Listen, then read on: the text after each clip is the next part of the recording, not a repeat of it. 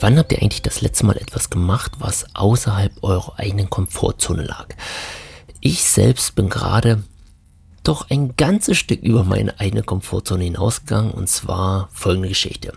Ähm, heute ist Samstag und äh, ich bin heute und morgen komplett auf einem ja, Online-Seminar von Dirk Reuter auf der Vertriebsoffensive. Der ein oder andere kennt es vielleicht, also Dirk Reuter ist Verkaufsexperte äh, und in seinem ja, Zwei-Tages-Seminar geht es komplett um Verkaufen, Online-Marketing und sowas. Also super, super spannende zwei Tage.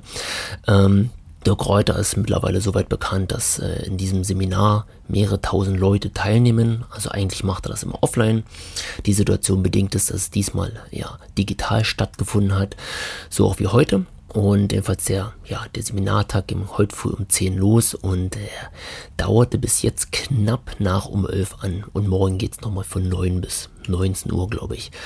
Und jedenfalls ähm, war es jetzt soweit, dass jetzt Abend ab 22 Uhr gab es eine kleine Pitch Night. Das heißt, da konnten Teilnehmer aus dem Plenum ähm, ja, die Hand heben und sagen, alles klar, ich möchte einfach mal mein Pitch reinbringen, also ein Elevator Pitch, wer ich bin, was ich mache, ähm, was mein Unternehmen vielleicht verkauft, wer mein Kunde ist, welches Problem ich löse. Also so ein klassischer Elevator Pitch. Dafür hat man zwei Minuten Zeit und dann hat man in den zwei Minuten die große Bühne der weiten Welt. Das heißt in dem Sinne ähm, die Tausende von Teilnehmern, die direkt in dem Seminar sind.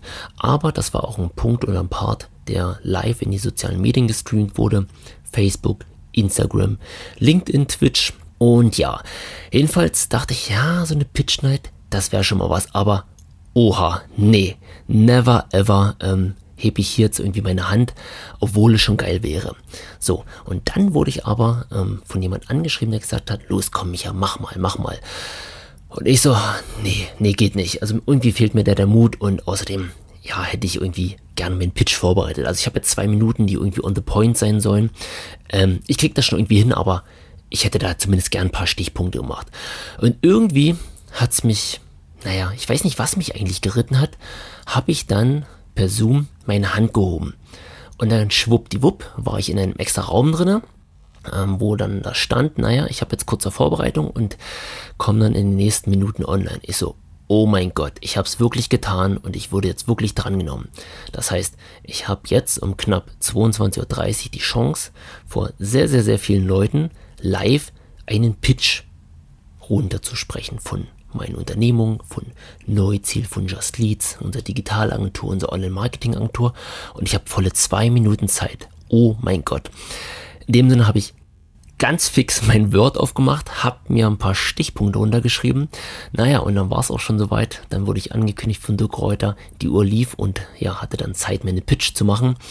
Ähm, ich war leider schon nach einer Minute 15 durch, habe dann aber noch ähm, sehr, sehr gut die restlichen 45 Sekunden gefüllt, habe dann ein direktes Feedback zu meinem Pitch bekommen und der wurde sogar als sehr, sehr gut eingestuft.